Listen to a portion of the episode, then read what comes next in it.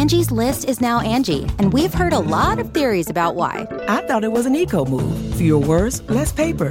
No, it was so you could say it faster. No, it's to be more iconic. Must be a tech thing. But those aren't quite right. It's because now you can compare upfront prices, book a service instantly, and even get your project handled from start to finish. Sounds easy.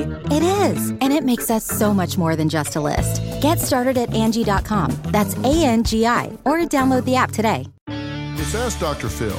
Has someone betrayed or offended you and you're finding it difficult to forgive them because you are still raw and upset about what happened?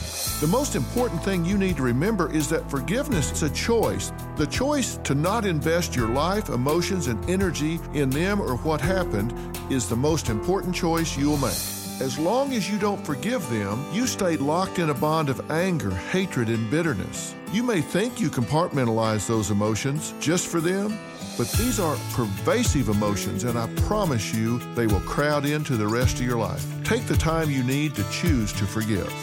For more on finding forgiveness, log on to drphil.com. I'm Dr. Phil.